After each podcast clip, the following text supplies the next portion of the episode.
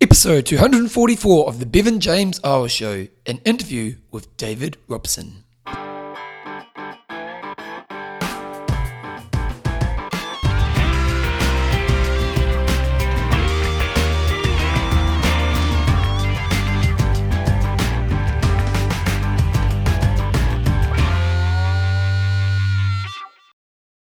Radio team, welcome along to episode 244 of the Bevan James Eyles Show, your fortnightly podcast on the behaviors that create a lifetime love of exercise so you can get all the benefits that come alongside it. I'm going to be honest, I'm actually in Australia right now. Now, I've recorded this before I'm in Australia. So I'm not in Australia as I'm recording it, but I'm in Australia as I release the episode to the world. And uh, and so today's show's uh, it's the bits before and ending bit are going to be really quick. And um, because. Uh, I'm on holiday. And basically, it's my time for holiday. My, I went to Australia to do a couple of days' work for Les Mills to present at a big, a big fitness event. And then um, my daughter, who lives in Cairns, is coming to see us. By now, I think I've already seen her. We went to see the show Hamilton, which I haven't seen yet, uh, but I'm really looking forward to seeing. Um, and we're just having some unwind time. It's really interesting. One thing over the last couple of years is. Uh, my wife and I work extremely hard, as most people do nowadays. Um, but the reason we're normally able to do it is because we take good holidays. We take quite a few holidays in a year. So we we aim for six to seven weeks off work a year, um, and before COVID, and we work like we work a lot. So you know our kind of theory is work hard, enjoy the downtime. So we would take three or four weeks off for Christmas, and often do three or four weeks over winter, depending on the holiday. Uh, but in, in COVID, we didn't do it. So in COVID, I think the longest we had off was like six days, and often that was quite rushed as well. So we haven't had like the big breaks, and even like you know one year, you know one of the periods like over Christmas time, I had my back go bad on me. So so basically, there's been like two and a half years of no proper holidays, and it's really important to understand the cost of that on my life. Like we're fine, we've survived, and, and when we think of the people out there on the scale of the effects of COVID on people's lives, we've had it extremely easy. So I'm not complaining. But when you've got this tool, that's a really important tool for you to recharge, rewind, and come back to life in a fired up way. It's it's it's, it's something that we've really noticed, and I, I think both my wife and I would honestly say that the fatigue level that we're in right now is kind of been this build up of two and a half years. And this trip we're in right now, we're doing basically seven days really because I've got two days of work in it. So it's like a 10 day trip. Um, so it's not the longer kind of holiday. You know, I don't know if you've been lucky enough in life when you've done that three week trip or, or, or, or, even like a six week trip, I think the longest we've done is five. And you know, you're halfway through a trip and you think, man, I've still got three weeks to go. And we, we haven't had that, that this holiday's not that, but it's just getting that recharge in place. And and but maybe that's just a really important thing to think about right now is during this COVID time, have there been some tools that you haven't been able to apply because of the conditions, like we haven't been able to travel internationally, so we haven't been able to get that unwind that's really important for both Joe and I. Um, and if so, how do you bring them back into your life? And to be honest, I would have preferred to have another three week holiday. Couldn't fit into our timetable at this moment. Uh, that won't that will happen at Christmas time and then at the end or mid year next year. Um, and you know, just how do you bring that back into your life? Because for me, I've just, you know, like I'm fine. Don't get me wrong. I'm, I'm, I'm far from in a bad place, but I have noticed a difference. You know, I, I, you know, I'm really looking forward to this holiday before, you know, I'm about to get on the plane to do it. So, just something for you to think about in your life. What's the area of your life where maybe, just maybe, you're fallen away from a habit that was really good for you before COVID that you can bring back into your life. Now, today's show, I got a really good interview. And actually, this is an interview we recorded for my other podcast, my I Am IMTalk podcast. I'm actually releasing it on this podcast before we release it on IMTalk. Uh, and the reason is because before we are going away, we just had a lot to do. And I just thought instead of me doing a Bevan show for this podcast, would put this interview up. And the interview is actually really good because my other podcast is a triathlon, long course triathlon podcast. So for some of you, you might find interest in it, but it's not really for this audience. It's kind of a very specific thing for a very specific audience. But his, this book is called The Expectation Effect, and it's how your mindset can transform your life. And John, my podcast host on my other podcast, started reading this book and he heard an interview on Radio New Zealand, which is the big radio station in New Zealand. And John said, This guy's amazing. I've got, you know, I've got to buy his book. He started buying his book, started reading it, and he said it's been really like John John was saying it's been helping him to apply some really cool tools in some areas that he needed to sharpen up on. And so I haven't actually read the book myself, but it comes highly recommended and it's it's selling extremely well on Amazon. So it's obviously a pretty great book. And the book is called The Expectation Effect. Again, it's how your mindset can transform your life. And it's by a guy called David Robson. And that's who we've got on the interview today. Now, you're going to see that this interview is an interview that both John and I present because it is an interview that was designed to be on my other podcast. And at times we do talk kind of like about the athlete um, and the athlete experience, but I still think even if you're not necessarily like a triathlete or even an athlete as such, there's some really good insight in this interview. So I think you'll get a lot out of this interview. So I'm going to put that on in a second. Before we do, I just want to say a big thank you to the patrons of the show. Uh, if you want to become a patron, go to www.bevanjames Go to support or podcast, support me, and donate some of your hard earned money my way each time I release an episode of the show.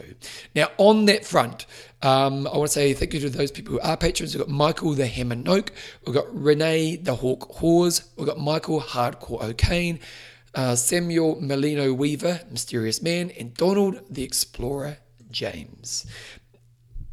If you want to become a patron, go through that process. Also, if you want to get my new book, I will make you passionate about exercise. Go to passionaboutexercise.com. You get the book. If you buy the book through the website, you get the book. You also get 12 free workouts, which I've designed for total beginners. And you also get my goal setting course, my seven day goal setting course. And it's a goal setting course that's designed to help you actually get a plan in place so considers all the important areas of your life. And at the end of seven days, you've got a plan for the next moment in your life. So you go to passionaboutexercise.com to support my book. Anyway, here is the interview with David Robson right now.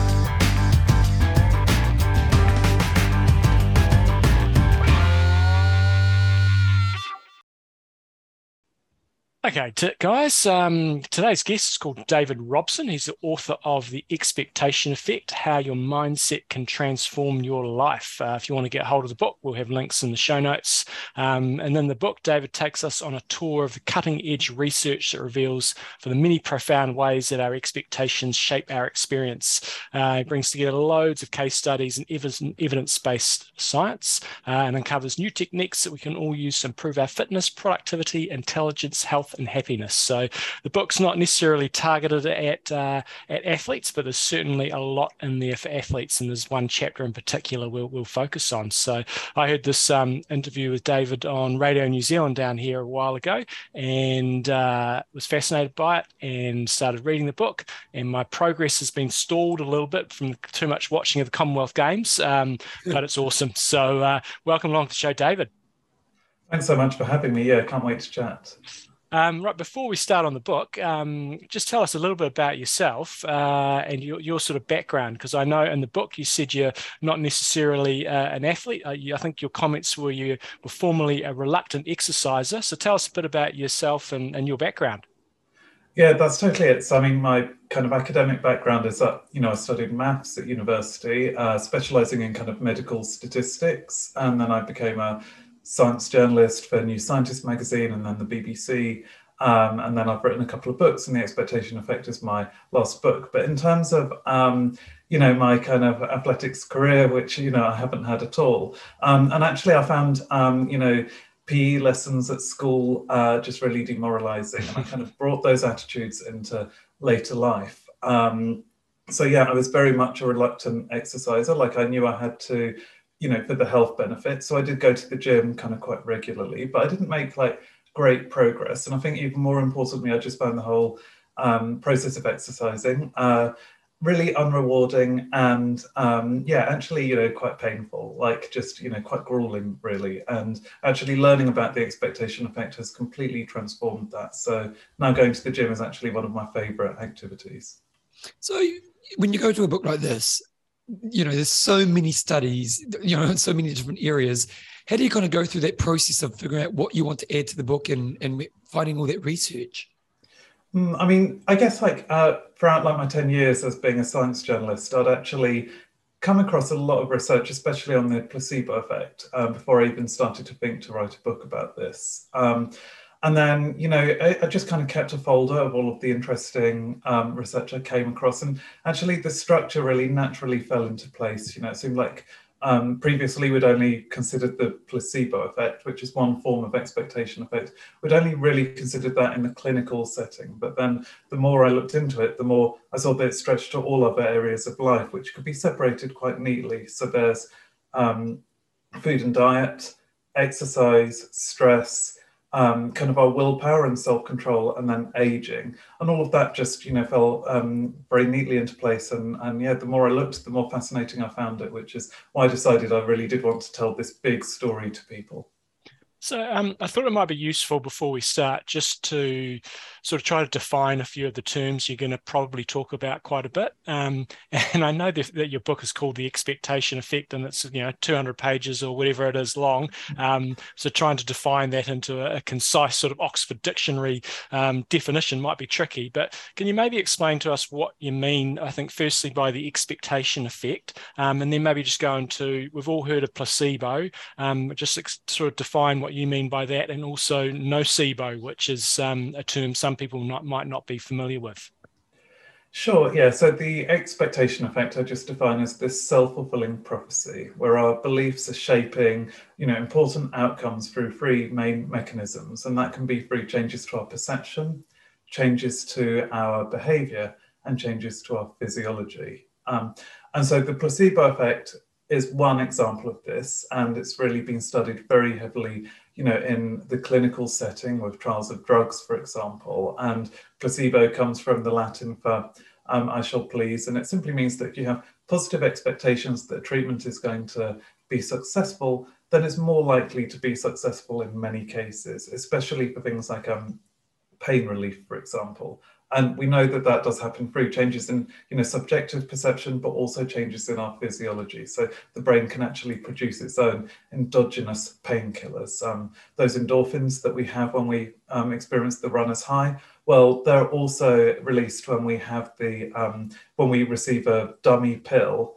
Um, we're told that it's a painkiller, and those chemicals can then, in themselves, they help to you know relieve our suffering. So that's one example and you know really provides i think a foundation for our understanding of other expectation effects. It's been so well studied it kind of proves that our expectations are powerful. Um, now the nocebo effect is really the evil twin of the placebo effect. Hmm. so the nocebo effect is where you have expectations of becoming sick and you become sick and it's through very much the same kinds of mechanisms that can cause the placebo effect. is just in the opposite direction. One really common example of this is that if you're taking um, certain pills like antidepressants and your doctor warns you that you might experience headaches, then actually you're more likely to experience a headache because of that warning. And we know that that is caused by changes in the brain's physiology. So things like the vasodilation of the vessels, the blood vessels, can actually change as a result of those expectations. And that can then bring about pain. And it's not just imagined pain, it's not just subjective, like it's actually, you know, indistinguishable from when you have a headache from other causes. Mm. And probably the one other term that I think comes up in your book a lot is what you call the, the sort of the prediction machine. So maybe sort of just explain what you mean by that before we sort of start to delve into a few of uh, the sort of the, the case studies that, that are peppered through your book. Sure. I mean, the prediction machine is really the kind of underlying, um, I guess, machinery that um, that causes these expectation effects, and it's so fundamental to the way the brain works. Um, now, this is a, a theory that's been gaining a lot of ground in neuroscience, and in particular, the study of consciousness. And, and the idea here is that the brain is constantly preempting what's going to happen next. Uh, it's kind of forming predictions of, of, you know, the world around it in the moment and then what's going to happen next. And, you know, scientists studying consciousness are really interested in this because that shapes our perception really profoundly. So, you know, the light hitting our retinas is very messy. Um, but these simulations that the uh, brain's producing, um, when the brain is acting as this prediction machine, those simulations are actually shaping how the brain processes all of that messy data from the retina. and it can sometimes uh, you know, kind of delete, you know, bits of data that it doesn't think makes sense, or it can actually add to it, resolving ambiguity. You know, often it's correct, sometimes it's wrong, which is why we experience visual illusions occasionally. Now, importantly, the prediction machine, you know, when it's building these simulations, then it's also helping to um, prepare the body for the challenges that it thinks it's going to face. So it will do things like shaping the hormonal balance within the body. You know, if you if you're going to need a big release of energy, then it will um, release adrenaline. Um, it will change things like blood pressure, can change the action of the gut. You know, how long food sits in your gut can be shaped by these simulations. So it's actually it's shaping your physical reality in some way. What the brain expects to happen will then shape your physical reality. Awesome. Now, the, the book's broken into to 10 chapters, um, all of which, the, of what I've read so far, is really transferable to, to athletes. But you do have one particular chapter, um, number five, which is called Faster, Stronger, Fitter How to Take the Pain Out of Your out of Exercise. Um, now, you kicked off the, that chapter with quite an interesting anecdote from uh, from the Tour de France. So maybe maybe retell that story as, as an example of uh, the power of the placebo.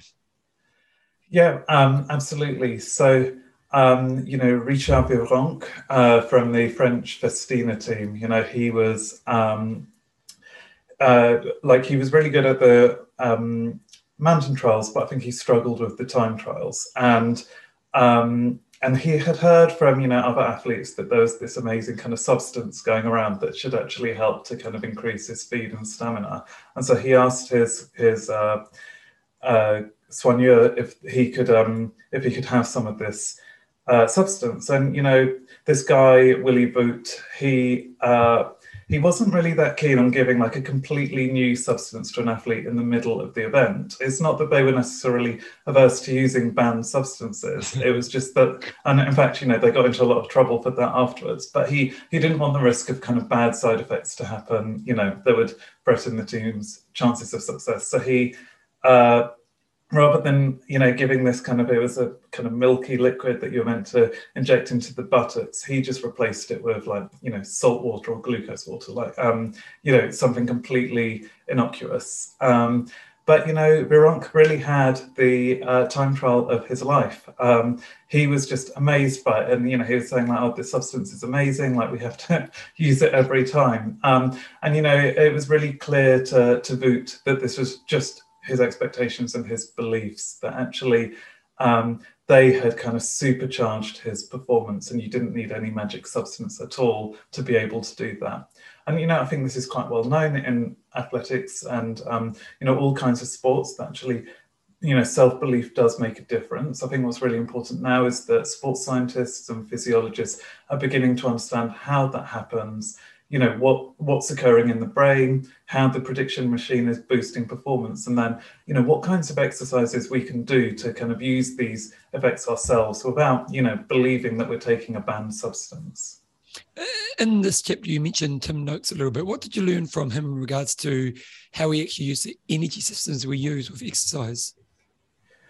Yeah i mean um, tim noakes has this um, great theory, which I think makes a lot of sense when you consider other expectation effects. And he very much sees it as being a part of, you know, like, um, or kind of aligned to, to the other expectation effects like the placebo effect. And he, he sees that the brain acts as this kind of central governor, he calls it. Um, essentially, it's just, you know, it's almost acting like an accountant. It's just working out kind of how much energy and resources we have in the moment how much you know we need to kind of parcel out to be able to meet our goal without um, risking total exhaustion or injury. And so, if it believes it's kind of exceeding its resources, then it will kind of pull back. It puts the brakes on your performance. And that's not caused by necessarily any kind of big physiological change, you know, within your body. It's not caused by, say, like the uh, dangerous buildup of lactic acid. It's actually the brain coming to this judgment and then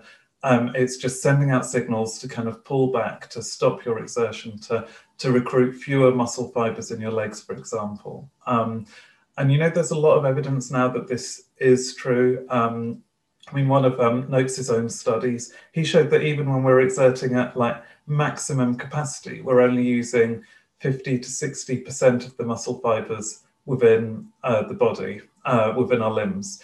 And, you know, if you were really like risking exhaustion, like it should be much higher than that. You'd think if you were really like reaching fatigue physical fatigue purely physical fatigue you'd think you'd already be using as many of your fibers as you could.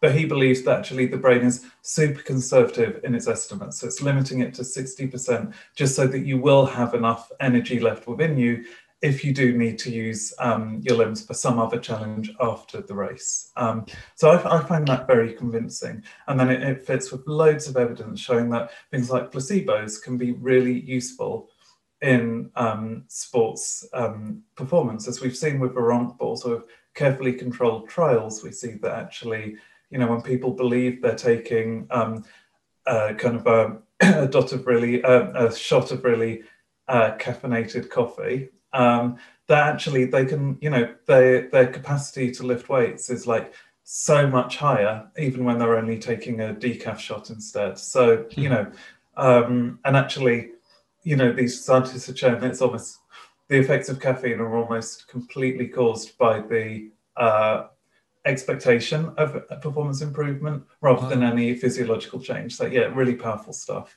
Mm.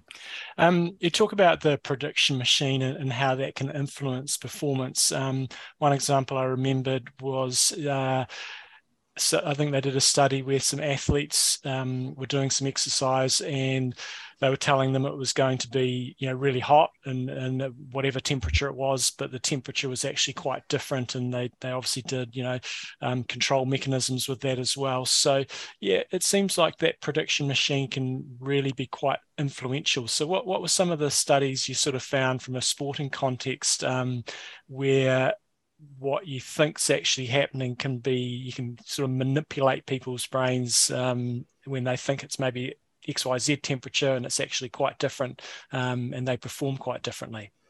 Yeah, I mean, that was a great example. You know, just telling people that it was hotter than it really was actually caused them to, um, uh, cause them, I think it was cyclists in that case, and they, um, you know, just kind of completely missed their peak performance. Um, you know, another study that I really like was where they were giving people false feedback about the speed at which they were cycling. And they, the scientists found that, um, you know, telling the, the cyclists they were going slower than their optimum, than the actual speed they were going, uh, then just led them to kind of go even faster. Um, whereas if you told them they were going slightly faster than they actually were, then you know they couldn't beat that because they had set a kind of mental limit on what would be possible for their own performance. Um, so I find that really convincing too. Um, but I think you know there's also some some other studies looking more generally at like our, our beliefs about our own capacities, and I think they're really relevant for any athlete. Um, so, you know, um, there was one um, one study was looking at people's uh, uh, kind of aerobic capacity. So um, they took two tests, you know, this standard kind of test of aerobic capacity where they were, you know, measuring um, people's peak performance on a treadmill um, with escalating speeds um, on two separate occasions. And after the first test, the uh, uh, the researchers just kind of casually mentioned to some of the athletes, half of the athletes, oh, you perform really well on that, like much better than average. And the others, they didn't plant a negative expectation. They just didn't tell them that they were like, you know, uh, exceptionally good. Uh, what was really interesting then was on this second um, test, those who'd been given this positive expectation about their own performance, they subsequently then performed much better than the others. It was, you know, their overall endurance improved, their overall aerobic capacity was much better.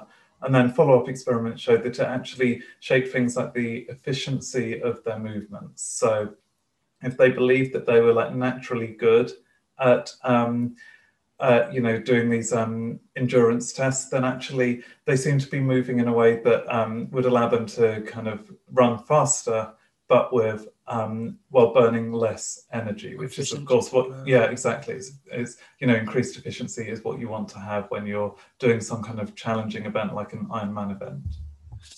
Dealing with negativity, you know, especially a lot of people will go into a workout kind of working against themselves being successful in that workout. And you found some really good research on that. And it sounds like you've actually implemented that yourself with fitness.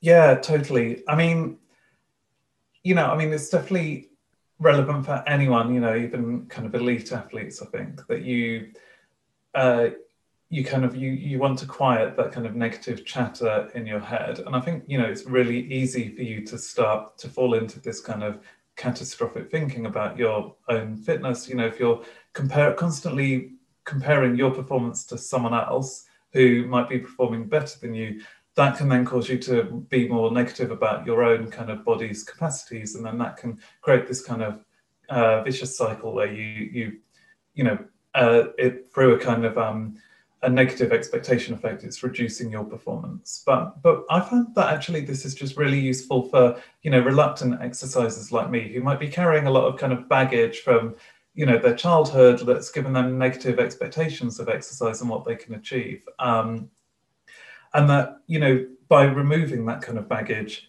you know you can start to see a lot more progress and actually enjoy the exercise a lot more. And that's what i've applied myself. And there's good backing for this kind of idea. So there was a study from stanford university where the researchers had given people a genetic test a real genetic test that looked at the creb1 gene which we know does influence endurance exercise. Um, but they gave the participants sham feedback. So some were told they had the kind of be- beneficial variant, others were told they had the less beneficial variant, the one that would make them feel more uncomfortable and would reduce their endurance during the exercise. Um, and, you know, like those other experiments that I, I described, they found that those expectations had a real impact. And actually, according to some measures of their performance, it was actually more important than the gene itself. So things like the hmm gas exchange within the lungs actually depended more on the expectation than on the actual gene. So, you know, there's a good basis that our expectations are having these effects. And so, you know, when I was applying this to my own life, I just started questioning, you know, this idea that I'm like inherently bad at exercise. And, you know, the truth is that my genes will have an effect. And, you know, I probably couldn't ever have been an Olympic athlete, but that doesn't mean that I couldn't make like good progress. Like the science is really clear that the, the more you exercise, the better you'll get at it. Like you will build strength. It's like it has to be the way the body functions, or you know, we wouldn't have been very successful during our evolution if we didn't get fitter uh, when we needed to exercise, when we needed to go on those hunts. Um, so I just started thinking about that a bit more and focusing on my own trajectory rather than making those comparisons with other people and always kind of putting myself down.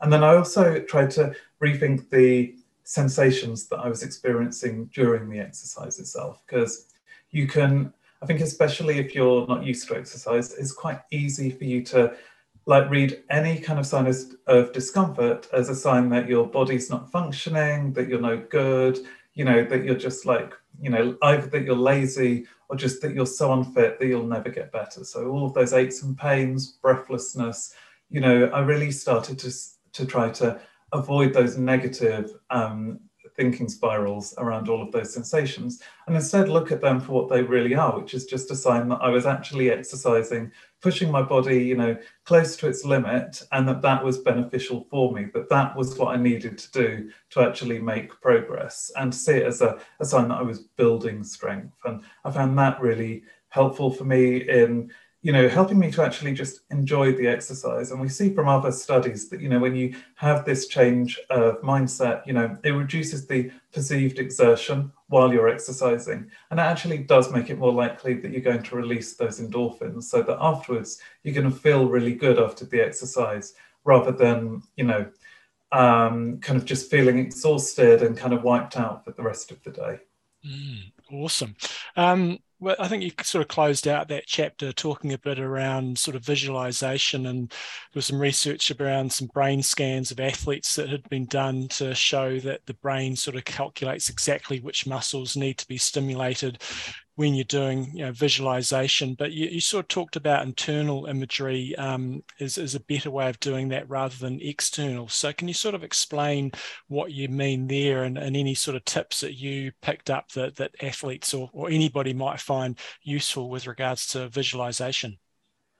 Sure. I mean, you know, again, I think some athletes have used this really well throughout, you know, sporting history, and Michael Phelps is a prime example. Like he didn't really believe that he had a physiological advantage, but he did believe that it was his amazing power of visualization that helped him. And he would like you know, before any event, he would visualize in like excruciating detail um, all of the twists and turns that he was going to make, like, you know, right down to like the tiniest movement, essentially. Um, he was visualizing himself doing the event. And, and he believed that was, you know, what allowed him to beat all of the other competitors. Um, and the research shows that there really is something in this, that when you visualize yourself doing exercise, that's actually helping the prediction machine to kind of recalibrate its um, uh, its kind of perceptions of what it can achieve, and also to plan the, the optimum movements to achieve the goal that you want to meet. Um, so you know that can be for you know like fine kind of motor skills like you know playing golf, um, but actually it can also be really uh, fundamentally important. You know just for building strength. Um, the idea here is that when you're simulating those movements, you're mentally simulating them, you're kind of encouraging the prediction machine to recognize that it can afford to employ more muscle fibers within your limbs without kind of damaging itself.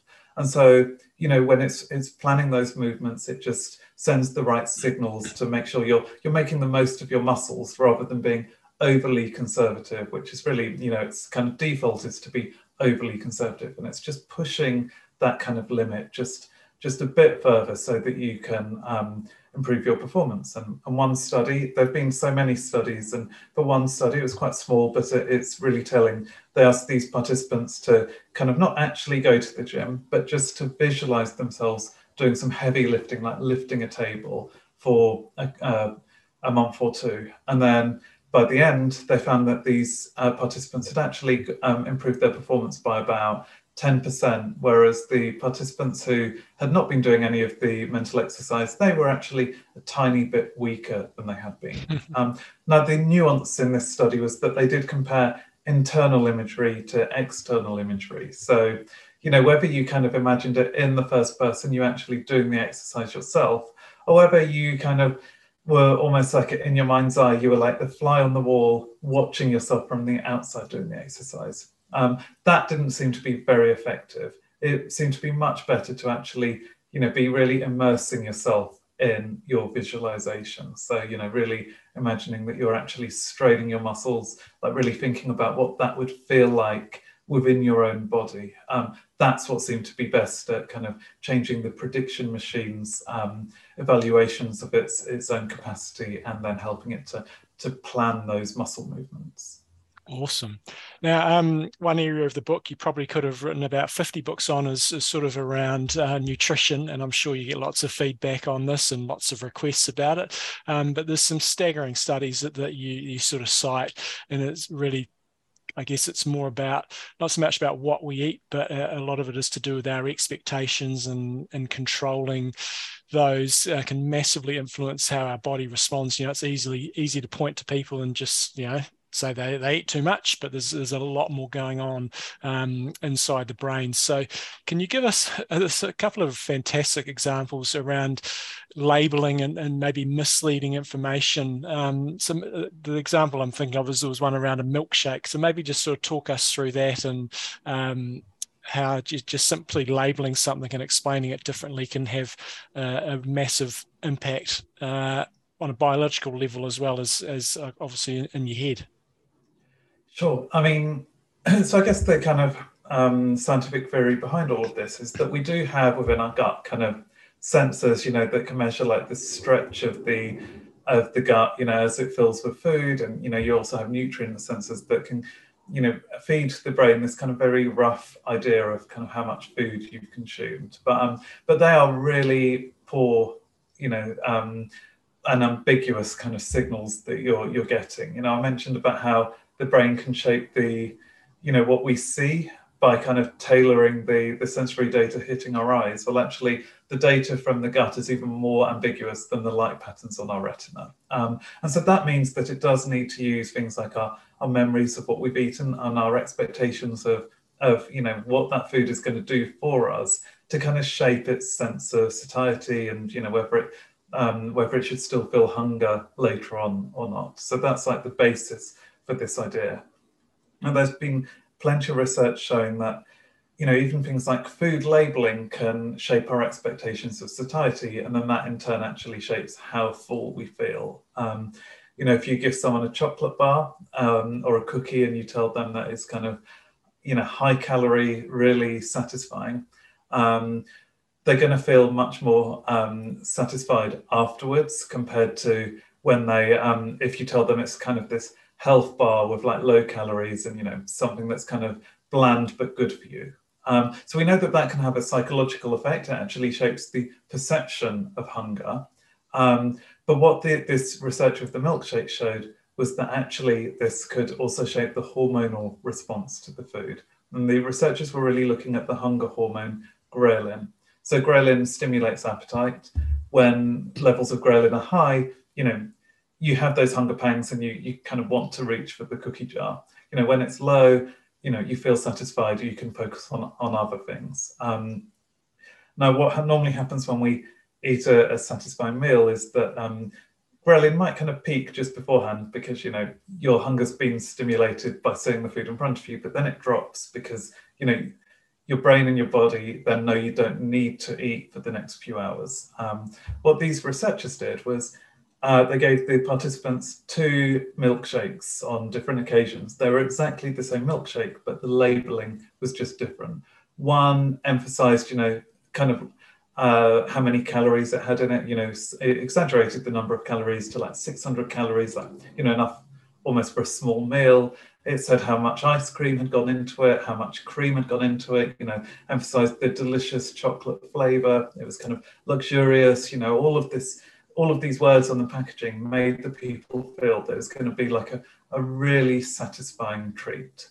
Um, on the other occasion, they gave them this, uh, the, the labeling for the milkshake was all about the kind of health benefits. It was called like a sensi shake, and it just emphasized that, you know, you it basically had like 200 calories and, you know, it was quite bland, but would be, uh, you know, uh, it would it would help you to lose weight essentially. That was what they were focusing on, what it didn't have, rather than what it did have. Um, and the researchers showed that that shaped the ghrelin response quite remarkably. So for the people who had the uh, kind of when the when the people had the luxurious shake, you know, full of calories, full of cream, full of fat, um, they actually saw that rising ghrelin and then the dramatic drop straight after they'd eaten it. Um, for the people with the eating this sensi shake, the ghrelin levels just barely changed at all. It was as if they hadn't eaten. And that's really profound, I think, for all of the times that we, you know, if we're trying to lose weight and you kind of go into the supermarket and you're focusing only on the low number of calories in the food and you might choose like a, a, diet food that you're not really going to enjoy but just because it's kind of slimming you know you're creating that sense of deprivation and that could then change things like the ghrelin levels within your body that will mean that actually you're going to feel these hunger pangs uh, you know, much more strongly later on in the day, which is mean you're going to be so much more tempted to kind of snack after having had your meal than if you had something with the same number of calories, but that, you know, had really emphasized the kind of enjoyment and pleasure that you were having from that food. Um, so that's something we really need to bear in mind. I think if we are trying to lose weight, or even if you're just trying to maintain a stable weight, is that, you know, we should see our meals as a kind of celebration and that actually you know, when we're dieting, pleasure is a really important ingredient in the foods that we're consuming. Mm. What I like with the, the chapters, all the chapters you do, is you sort of do a nice little summary at the end of each chapter, which kind of gives some some action points. So you know, guys, what you're going to find in this book is lots and lots of case studies, you know, science-based case studies, um, evidence-based, and then there's nice summaries at the end. And, and, especially in that sort of nutrition chapter, there's definitely some takeaways you can have. Uh, I'm trying to lose a few kilos myself at the moment, and there's a few little bit, bits and pieces that I've picked up there, and it's uh, made a nice little difference. Uh, just thinking, as David said, thinking about what you're eating, think about what you've eaten, um, avoiding distractions like watching TV when you're eating. So he's got lots of good practical advice. So, David, I could probably talk to you for for a couple of hours, um, but guys, what you want to be doing is actually going out and, and reading this book. Uh, I think yeah. you'll all find it fascinating. Um, it's called The Expectation Effect. Um, we'll have links to it on the on our website, um, and I know you've also got a couple of other titles that you've done as well, David. So, yeah, awesome. Um, we'll have to get you doing a triathlon at some stage. Uh, your expectations will be honed in. You'll be you'll be on fire. Um, but no. Th- um, thanks so much for your time and uh, any any sort of final comments for, for the athletes out there.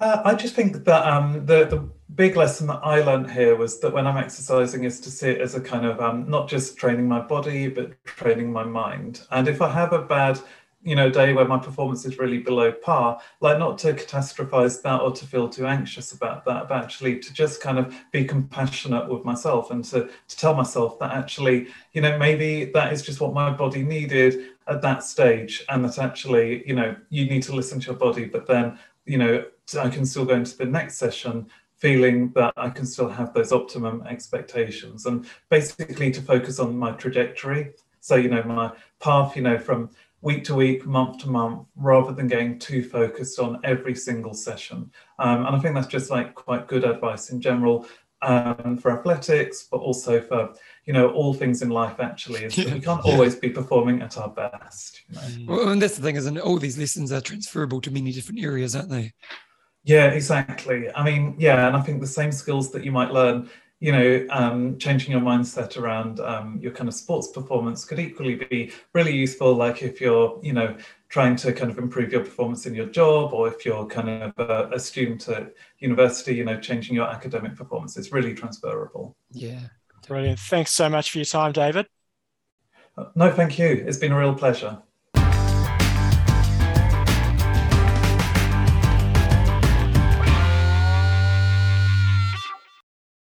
Right, our team. Hopefully you enjoyed that interview. So again, the author is David Robson. The book is The Expectation Effect: How Your Mindset Can Transform Your Life. And I'll put a link to his book and his website in the show notes for today's show notes. Uh, I'm going to pretty much wrap things up there today because I, again, i am actually jumping on the plane tomorrow morning. I've got a few more jobs I need to get done before I go away. It's one of the downfalls of owning a business is that to have a holiday, you've got to get all your work done before you go and then when you get back, you got to go to get catch up mode. Or to be honest, I don't know if that's just a small business owner. I think a lot of people that's kind of life nowadays, especially if you want to do that thing of actually shutting off. You know, like when I go on holiday, I don't want to be checking my phone all the time. I don't want to be, you know, doing work. And so, you know, if you want to have a holiday, you've almost got to do that process. So I've got a few more things I need to get done today, but that's okay. Now, if you want to support the show, go to bevanjameseyles.com, click on uh, podcast, support me, go through the Patreon process, and you can deliver some of your hard earned money my way. If you want to get my new book, I will make you passionate about exercise. Go to passionaboutexercise.com. Also, please, please, please spread the word. And if you can, because uh, the one, like this book is doing so well, I'm just haven't had enough Amazon reviews yet. So if you could take a couple minutes just to jump on Amazon and give a review about the book or audible.com, that'd be really, really great. Even if it's just going giving a star rating, you know, that, I'd really appreciate it because it just helps me get the word out there. Um, other than that, I'll be back in a couple of weeks from now with the next episode. And it'll be a Bevan show. I'll go deep into something at that stage. Anyway, as always, keep being you, and I'll see you next time.